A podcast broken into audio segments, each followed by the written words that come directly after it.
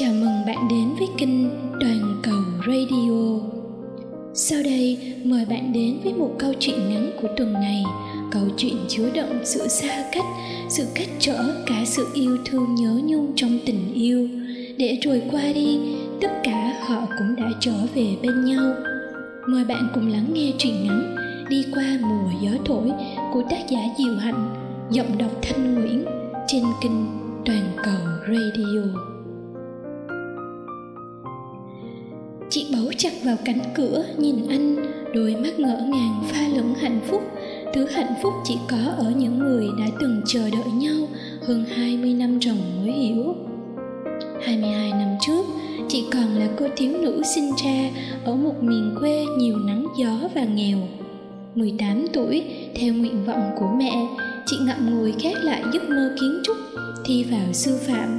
Thế nhưng, chị vẫn thường trốn sang trường kiến trúc chơi, cũng giận giá đỡ, cũng vẽ vời như thật.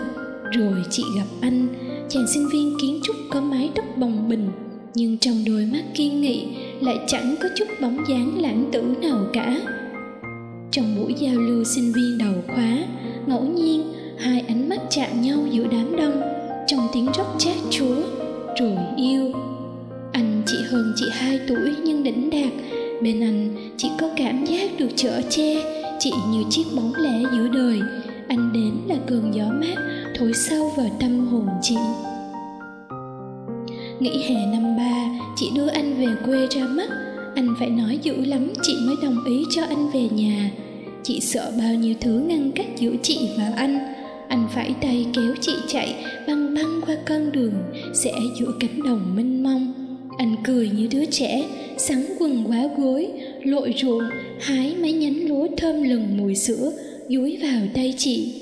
Mẹ chị cứ lo anh công tử nhà giàu nên không hợp sống ở quê, đã vậy còn là quê nghèo. Mẹ chị cứ lo anh công tử nhà giàu nên không hợp sống ở quê, đã vậy còn là quê nghèo.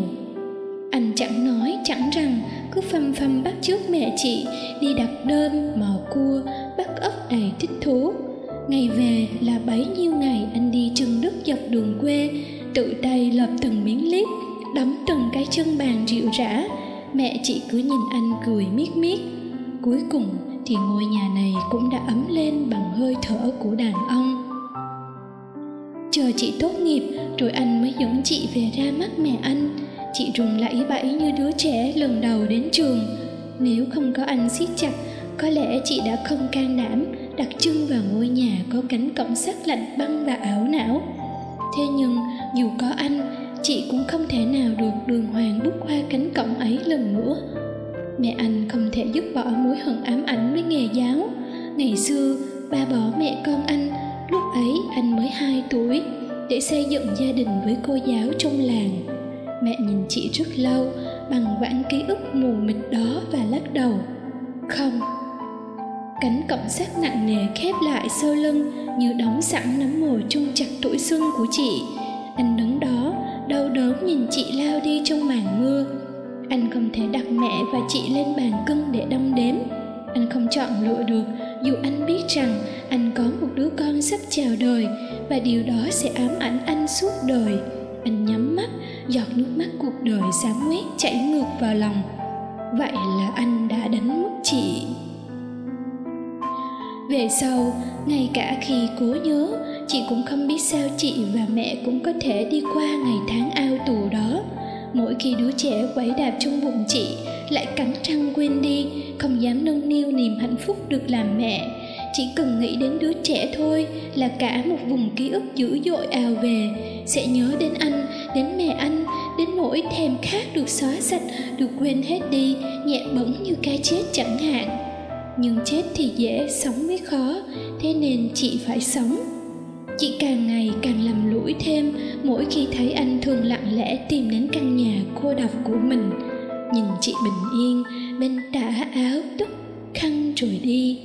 Đôi khi, có những người dù yêu thương nhau rất nhiều, nhưng họ có một số phận cách xa nhau.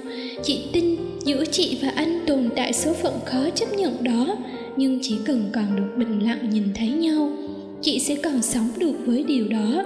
Đến khi chị sinh con, rồi con chị lớn, rồi chị sẽ có một lúc nào đó, chị sẽ tìm được một số phận ở gần anh. Chị chỉ giữ được niềm tin đó đến khi đứa con chào đời.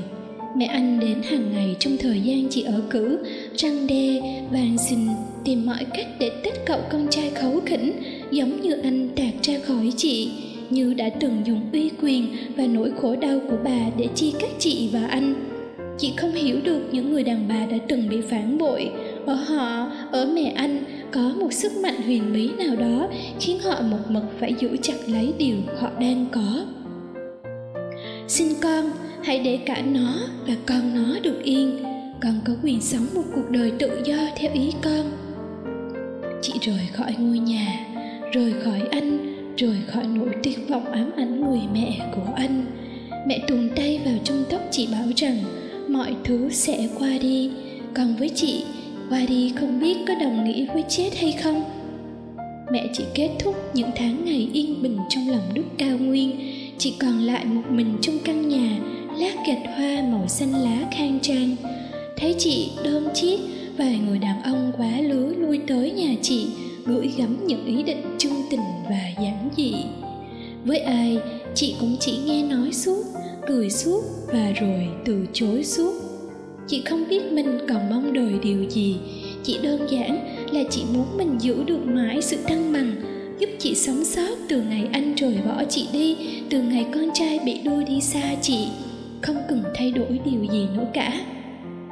Chiều nay trường đón một đoàn giáo sinh về thực tập chiều nay, trường chị đón một đoàn giáo sinh về thực tập. Trong cơn mưa nặng gió đầu mùa, chị đứng im, tím tái nhìn cậu bé trưởng đoàn đang háo hức với thầy hiệu trưởng. Dạ sau khi sắp xếp chỗ ăn ở, nhất định thầy phải dẫn con đến gặp cô duyên nha thầy nha thầy. Chị quay đi, chạy biến vào màn mưa gió phủ phàng. Chị không dám đứng lại nữa không dám bước tới để đối diện với thằng bé. Bản sao của anh hơn 20 năm về trước. Biết đâu cái nhìn của chị đã sáng suốt, biết đâu mọi chuyện giờ đã khác, và còn muôn vàng cái biết đâu nữa. Chị dăng đầy ra trên những lối cây rừng tối mù mịt. Suy cho cùng, quá khứ vẫn là gánh nặng khó trút bỏ, khó lường định nhất. Chị báo ốm, xin nghỉ suốt một tuần để tránh mặt thằng bé. Nó tìm đến nhà chị đóng cửa tắt đèn như đi vắng. Sáng tình mờ, chị len ra rẫy tưới cà, vấp chân cậu giáo sinh, nằm co ro ngay thềm nhà khắp người phủ đầy vải bạc bao đựng cà. Nó gãi đầu, chở người sang bên kia nói mớ, mẹ mẹ đừng bỏ con, đừng bỏ con. Chị gục xuống ôm thằng bé. Nó bừng tỉnh liếu ríu quấn lấy chị, giọng ngáy ngủ lao khào cuốn quýt. Con, là con đây gió thổi tung những cánh hoa rừng vừa chớm nụ. Gió như cánh tay trừng bút lạnh mơn man trên những ngọn đồi xanh cỏ. Triền núi còn mờ trong sương tiếng gà rừng thi thoảng gáy xua tan sự tĩnh mịch. Chị lần ra cửa, đứng đó nhìn miết vào dáng người gầy dông dỏng đi lên từ dưới chân dốc. Là anh anh của ngày xưa, với đôi mắt vời vợi xa xôi nhưng lại gần quá đổi. Anh bằng thịt sương đang đứng đó trong cái lạnh đầu thu. Trong những cơn gió thổi qua sự xót xa, đưa bàn tay cố đỡ lấy chị. Phải chăng chỉ là một cơn mơ? Cơn mơ của một người đã chờ đợi hơn 22 năm qua. Nếu chỉ là một giấc mơ, thì mãi mãi chị ước mình sẽ không bao giờ tỉnh. Đêm ấy, trong gian nhà lửa ấm, có bóng ba người lặng lẽ ôm nhau thổn thức. Anh đưa chị xuống núi bước chân bên chị, anh líu ríu như trẻ con vừa đập đi. Cũng phải thôi, con đường hạnh phúc này vắng mặt chị lâu quá rồi. Ngôi nhà có cánh cổng, sắc nặng nề của anh cũng đã vắng bóng mẹ anh lâu lắm rồi. Thắp nén nhang cho người quá cố, chị khẽ nét vào lòng anh, thì thầm. Mẹ có thể chúc phúc cho bọn con không mẹ? Không có tiếng trả lời nhưng hôm đó, thành phố đột nhiên nhiều gió đến nỗi chẳng ai nghe rõ những gì họ nói với nhau. Chỉ có giọt nước mắt nhẹ hứng.